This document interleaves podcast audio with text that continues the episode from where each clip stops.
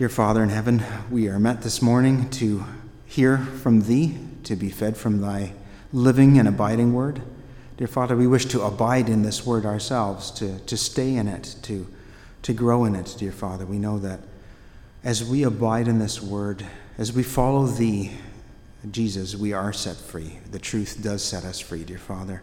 This is so wonderful. This is the, the the good news that thy, Son did come to bring to earth, to deliver to us. And dear Father, we need to hear that even this morning hour.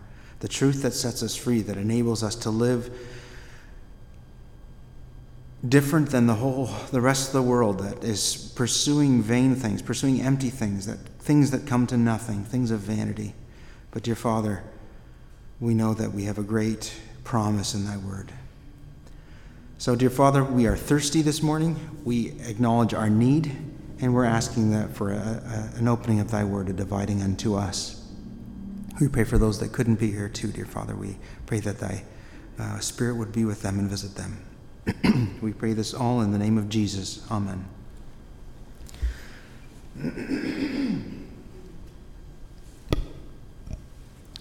so I knew this morning that uh, we probably would have fewer in number, and I was thinking maybe that the, the, the ones that would be here would be maybe a little bit older, a little bit more seasoned in their journey of life. And uh, I was thinking what would be an encouraging word to share with those that have journeyed now some years. And um, the most encouraging thing I can think of that came to my mind, I, I believe from the Lord, is a short section of Hebrews chapter 11. Hebrews chapter 11. So I'd like to read out of that with the Lord's help, meditate a little on it, and encourage you.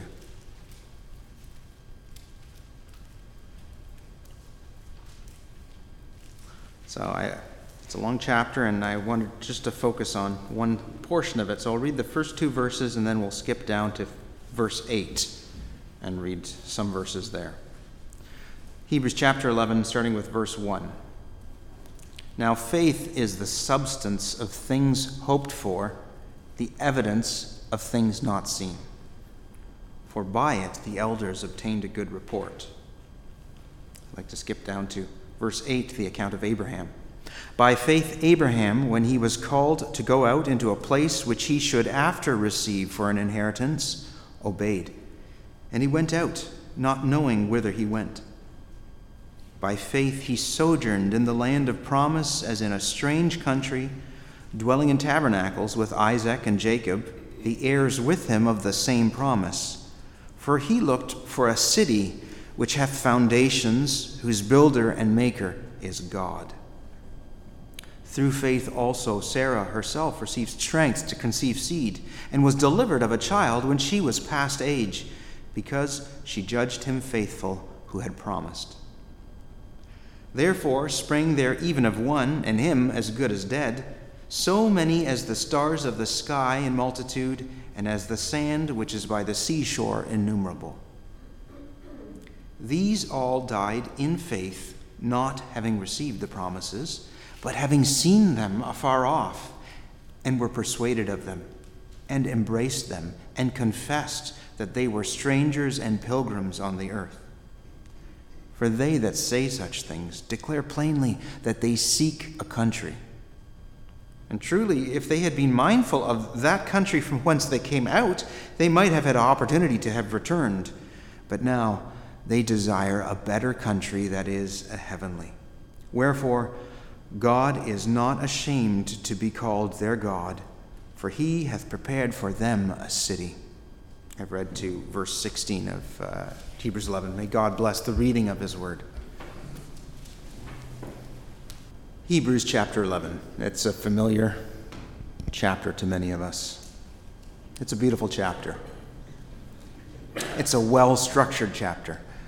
You think it's got a very simple structure to it, um, with, the, with the writer of Hebrews defining right off the bat, those first two verses that we read, what he's going to talk about in the next 40 some verses. He defines faith for us, and then he proceeds to go through the Old Testament in chronological order from the beginning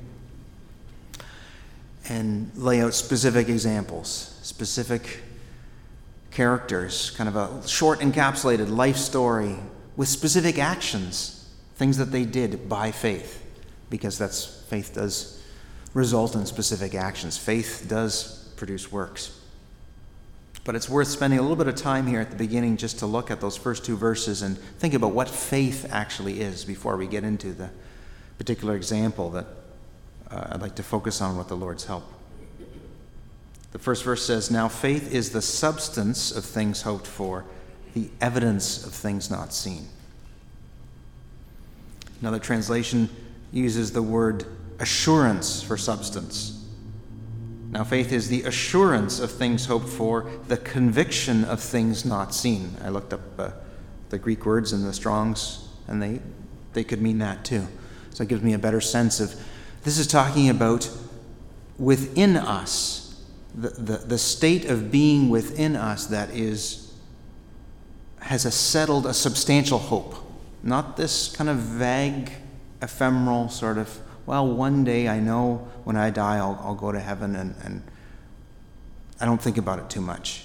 But I just, you know, I know there's kind of warm, sentimental feelings and everything will be right, all right in the end. No, this is substantial hope. This kind of hope is uh, a hope that carries us through. It helps us to make difficult decisions, to put priorities where they need to be put, to, to leave when we need to leave and to go when we need to go. This is the kind of hope the substantial assurance of things hoped for, the conviction of things not seen. When you're convicted of something in the court of law, means there's been evidence laid out. Convincing evidence laid out, the jury has made the decision. The evidence is clear, you're guilty of this crime. Well, think of it in the positive way, too. If we're convicted that the Lord's word is true and good, that means we've seen the evidence, that we believe the evidence that He's given us. That's the evidence of things not seen. This beautiful contrast here. So, this is the type of faith that, that the writer of Hebrews talks about in the examples he gives, the specific examples, and then gives some commentary, some, some insight through the Holy Spirit into their motives, what they were thinking, what they, why they made the decisions they did. And verse 2 here For by it, that is, by faith, the elders obtained a good report.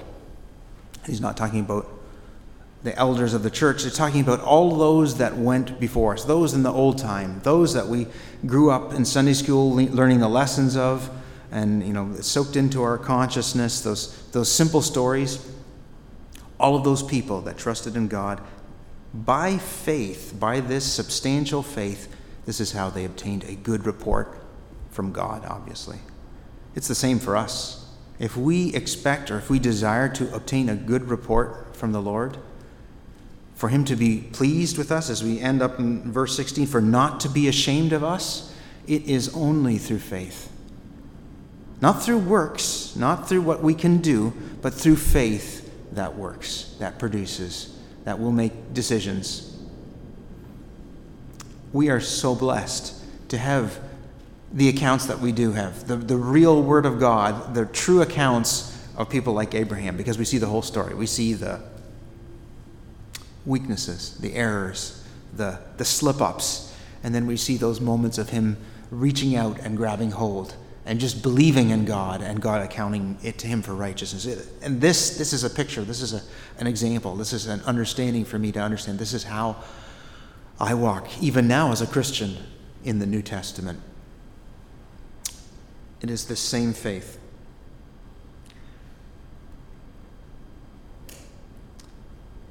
Abraham. I've said it before, and, and I'll say it again. He is a, a, a singular figure in the sense of you know the whole account, the flood, what happened. The whole earth was gone uh, uh, uh, to wickedness. God had to deal with it. There was one family preserved. And then after the flood, things are, you know, still. There's Babylon. There's all this uh, man's got his, his attempts, his, he's spreading out over the, the earth, he's doing things, but is he seeking God? Is he looking after God? No. It's, it's a kind of a, a bleak time if you really look at it, those first few chapters of Genesis after the flood. And then, kind of out of this swirling mist of, You know, you think of that's a reflection of the world today. The people just doing their all these these ideas, and the pro- the world's problem is this, the world's problem is that. God calls Abraham, and He calls him uh, personally and uh, with a specific call out of Ur of the Chaldees. Verse 8 By faith, Abraham, when he was called to go out into a place which he should after receive for an inheritance, obeyed. And he went out not knowing whither he went. This is the commentary from the writer of Hebrews. He says he didn't know where he was going. My brother and my sister, you responded to the call of God maybe many years ago. And when you responded to that call, you didn't know where it was going to take you. And you may be at a point looking back now, wondering, I didn't expect it would get me to this point. Or, I didn't see this turn in the road. I went out knowing not, not knowing whether I, I was going, where I was going, and, and here I am. And there may be a sigh as you say that. I would urge you to not look back from this vantage point, from the midst of the, the twists and the turn, the dip in the road, whatever it may be. This is not the vantage point from which to look back. The vantage point is at the end of the journey, when you see the whole thing laid out from the, from the heavenly realm, when you see it all, this is how God has planned my way. In the middle of it, you're a poor judge of God's plan for you. As you wonder, how, how is this working out for, for, for God's glory and my good? as I go through this thing or that thing. It seems my faith is taking more of a battering in this circumstance than, than I would have expected. Is this God's plan? I didn't know He would lead me this way. This is not the vantage point from which to judge how God, the, the whole plan of, by which He is leading you. The, the, the, the, writer of Hebrews makes a special point of that. He says, These all died in faith, not having received the promises. They reached the end of their lives, and the things that God had told them uh, great, grand promises this land is your land, you will inherit it, the, the gener- all generations will, will be blessed through your seed. Promise did not come to fruition as they closed their eyes for the last time. If they had, from a physical, from a carnal perspective, from an earthly perspective, judged their lives, they might have been tempted to think it was a failure. But uh, those eyes were not looking on the physical things. They weren't looking on the, uh, the sum total of the, uh, the account of what I've done and what I've accomplished from an earthly perspective. It was looking for something eternal, something heavenly that God still was going to do for them, that God still was building a heavenly city.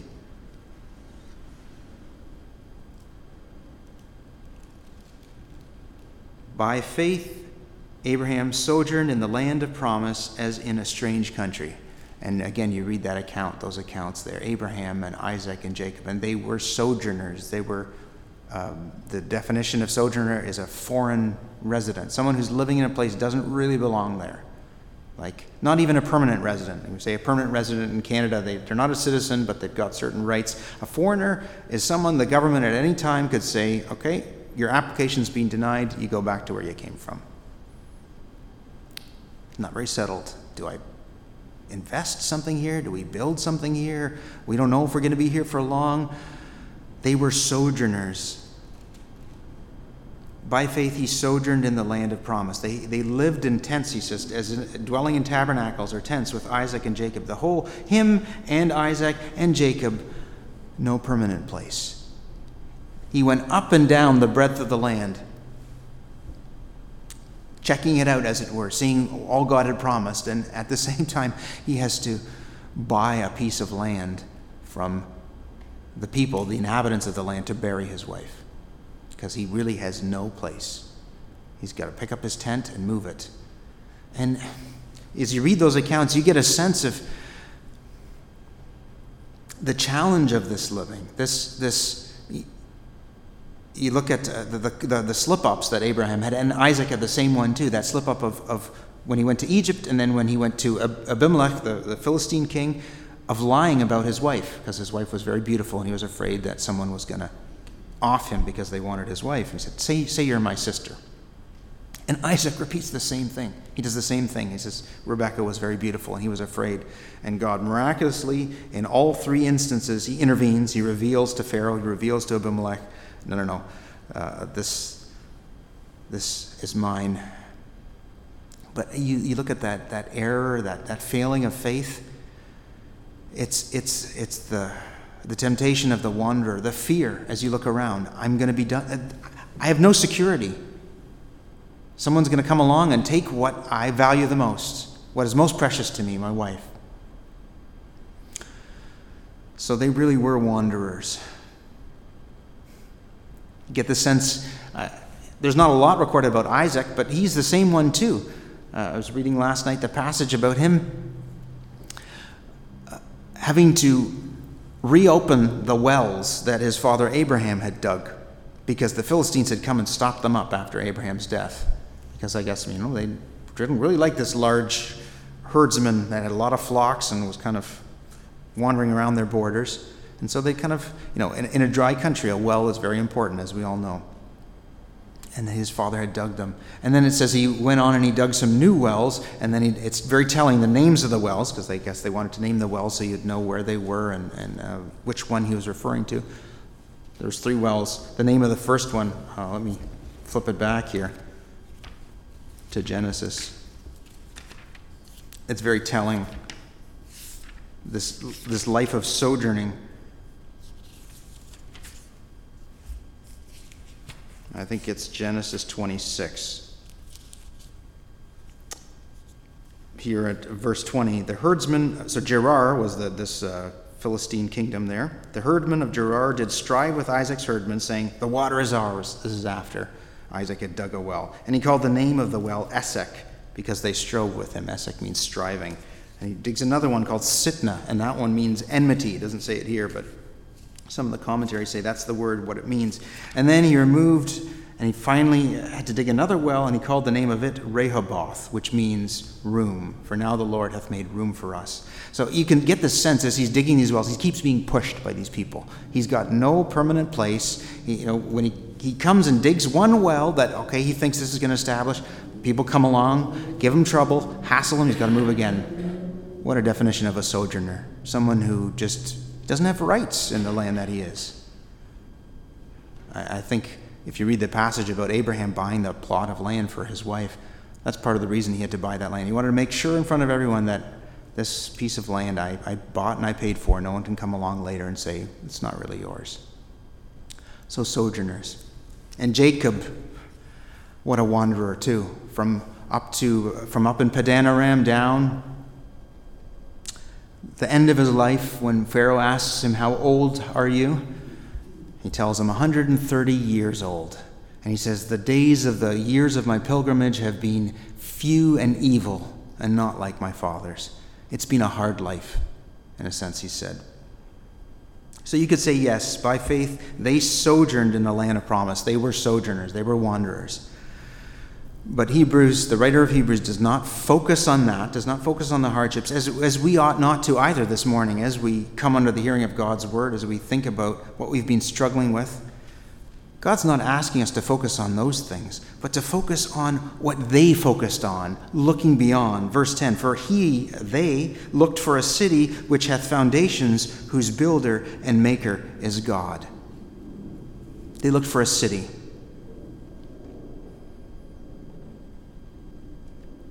When you're living in a tent, you long for something a little more permanent than a tent, isn't it? Tents are not uh, the most convenient places to dwell in, they're not most secure. And you're thinking, it would be nice to have at least four walls built around me, at least a little place where I could call my own. When you're living in a tent, it's not so easy. But even the temptation for them to live in a city there, that's not what they were looking at. They were looking at an eternal city, a, a city that, that was not made with hands, built in the heavenlies by God. And that's the desire of their heart. And every time we feel constrained by this tent, by this tabernacle, as Brother Edmund has spoken in the past, should be a reminder, should be a prompting, should be a, a pushing to long for and desire that heavenly city, the, the permanent dwelling place. You know, if they'd settled, if Abraham, Isaac, and Jacob had settled for a city in that land, how could God have worked his promise with the children of Israel? How could he have done all the things he did in Egypt, formed a nation? It's, it's critical. This is part of God's plan. When you see the whole picture, right? The vantage point of judging God's promise was not their lives. The vantage point is this side of the cross. The vantage point is eternity when we see this is God's plan. This is how He led them through Egypt, through, and He knew all along. This is the evidence of things not seen, the substance of things hoped for.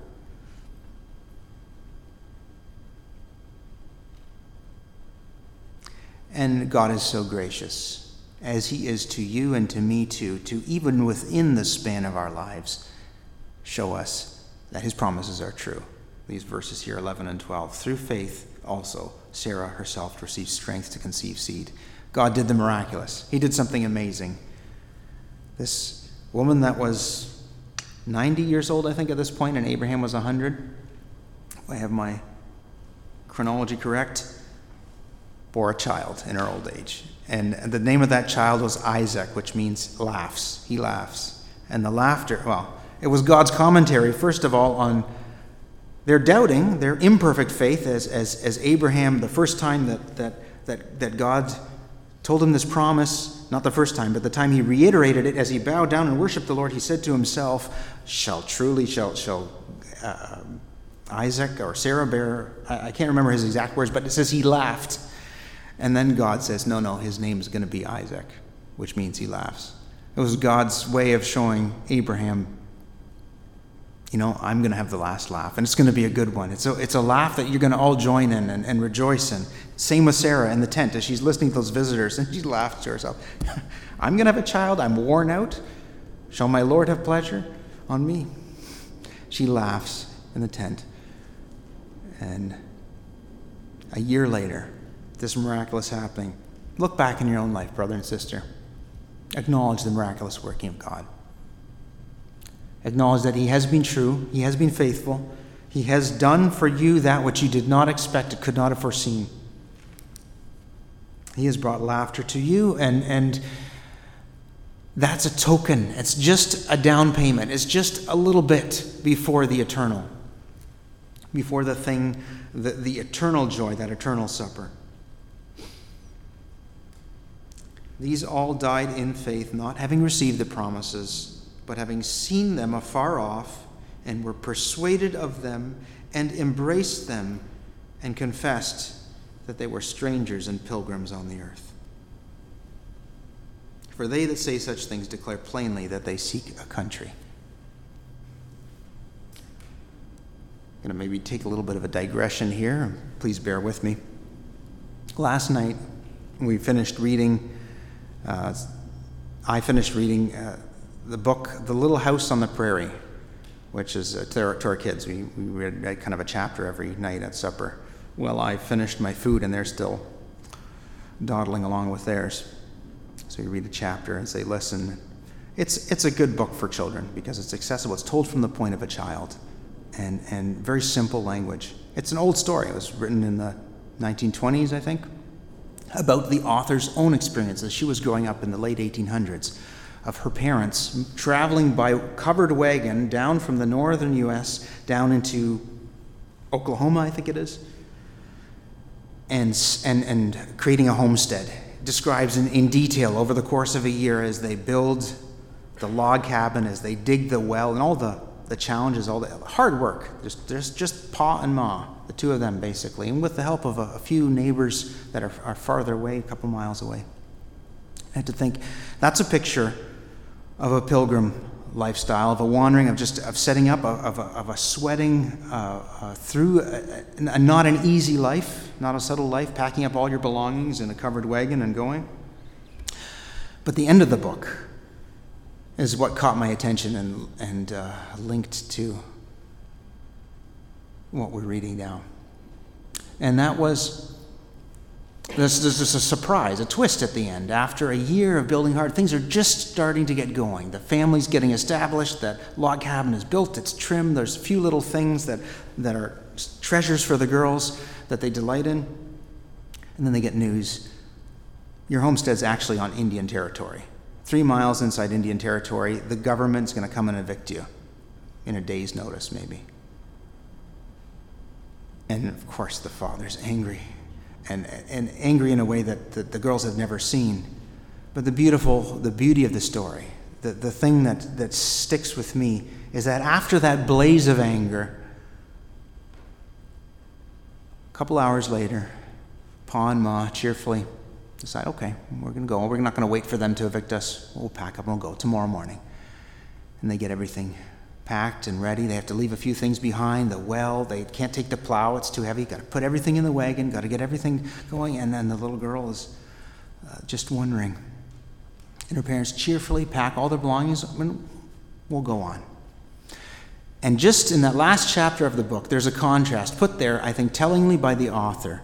As they're traveling, in that covered wagon, they come across another covered wagon that's not moving. There's no horses, just a man and a woman sitting in the front of that covered wagon with their heads down.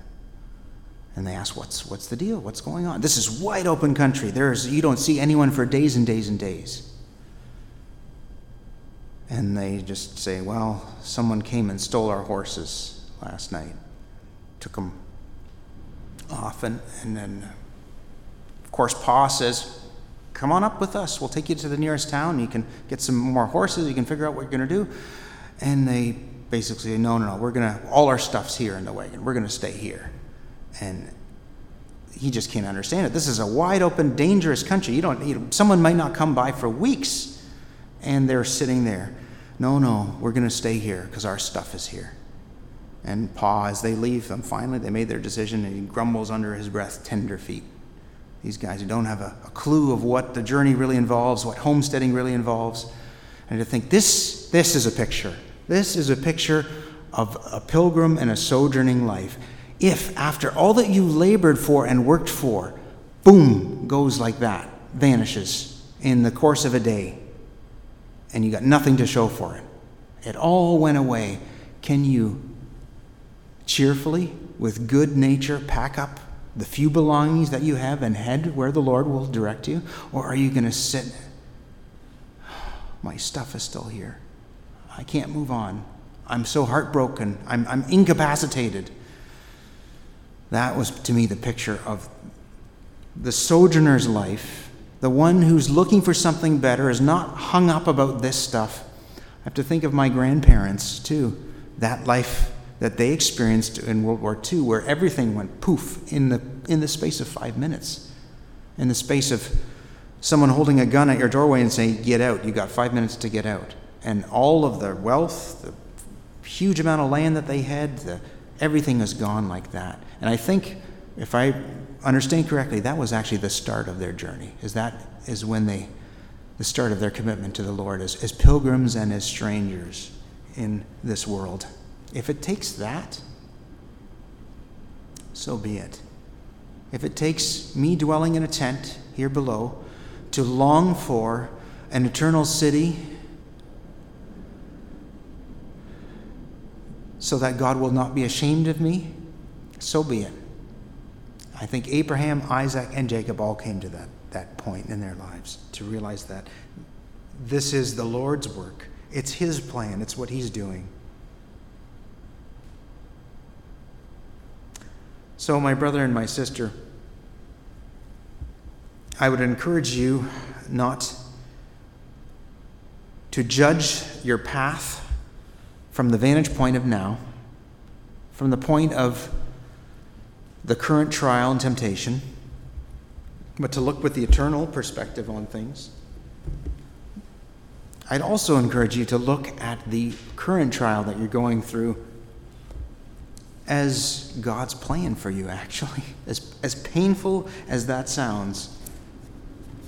Another hymn that caught my attention last night. Hymn number 36. I just want to read a couple verses from it. Um, it's a beautiful hymn. I can't remember us singing it um, ever. But just maybe verse 5 and then the last three verses. And with the Lord's help, we'll close with that verse 5 says, Satan's host, through seeming gladness, shall go on unto endless pain. but the saints, by way of sadness, shall the marriage supper gain. Then, my soul, let nothing move thee from the straight and narrow way, even though the body weaken ere you reach your burial day. Verse 8 Only in the summer season will the fruit develop best.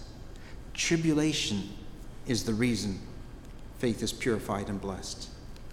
When the Christian here doth ripen by afflictions that increase, then his yearning grows for heaven and its everlasting peace. Soon, perhaps, you too may enter where the golden harps resound, where the saints the palms are bearing and the faithful ones are crowned. Therefore, cling to Christ your Savior. Daily wrestle, hope, and fight.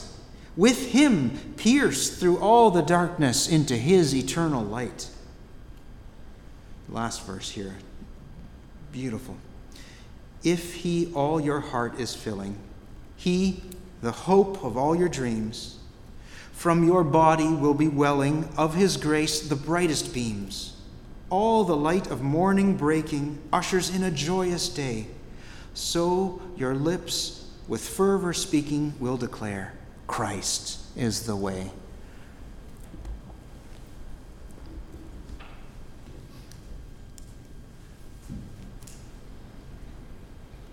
Abraham was a man that had an altar and a tent.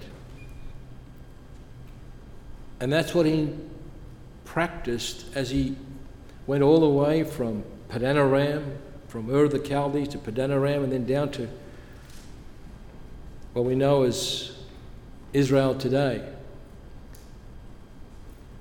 And every time he stopped, he would raise the tent, raise the altar, worship God, and then when he kept on moving, he'd pack it all up and kept going. He had no deep roots in any real place that he went. And uh, over the last many months, especially recently, we see the, the brevity of our lives. And I went through a lot of the old photos, even the other night, I went through photos that someone had posted on the internet, new photos of those refugees that were in the refugee camps in Italy. And I recognize many more. And when I see how many hundreds, if not thousands, that went through these refugee camps or over the Alps into Austria, um, and they went to different countries, they left behind their, their parents, their families, some never to see them again. I never got to see my grandpa, grandma from either side. And it just shows that life is a journey. Life is not a place where we're just there just to settle down, set our roots, and then create that American dream. Because that dream soon comes into a shattered nightmare. But what the most important thing is that you can see through our forebears, our forefathers, they came for religious freedom so they could worship God without persecution, without oppression. And I don't know, I, I haven't experienced that oppression, but I'm just wondering where were they more happy? Where were they more fervent? Where were they more zealous? I remember when I interviewed Sister um, Sigrid and Brother Willie, there was an external, another man, I forget his name even, but he was given in the story, that observed the Nazarenes in the, in the, uh, these liquidation camps, these concentration camps. And he said that I noticed that the Nazarenes were singing all the time. When there was food, they were singing. When there was no food, they were singing, but they were always singing.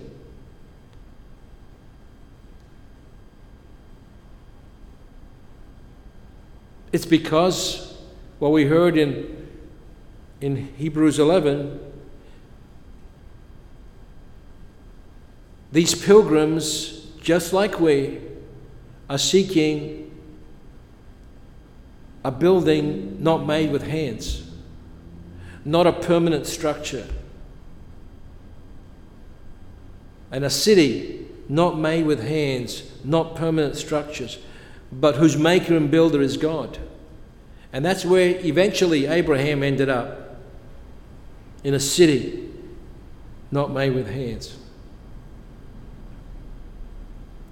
I don't know if you remember, some of you have got good memories too, but I remember Brother Oscar Caballero when he was from Paraguay, from uh, Paraguay. He visited us in the old church and he gave us the whole story. I don't know if you remember that story of Abraham and his pilgrimage and all the, the, the, the difficulties with his sons and so forth, and um, her grandsons. And, and at the end of the story, some of you may remember it.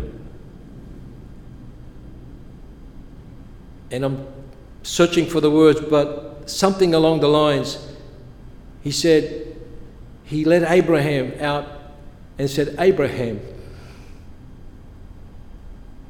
we're going home.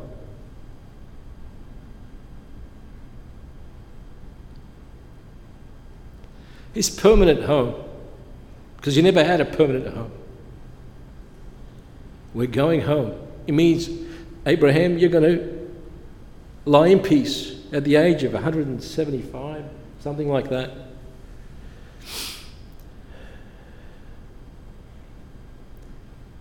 And these all died in faith, the scripture says in Hebrews. And the way, as Brother Eric mentioned in, in, in, his message, was that when you look at it from the vantage point of looking back, looking back, how faithful God was, how blessed He has planned our way.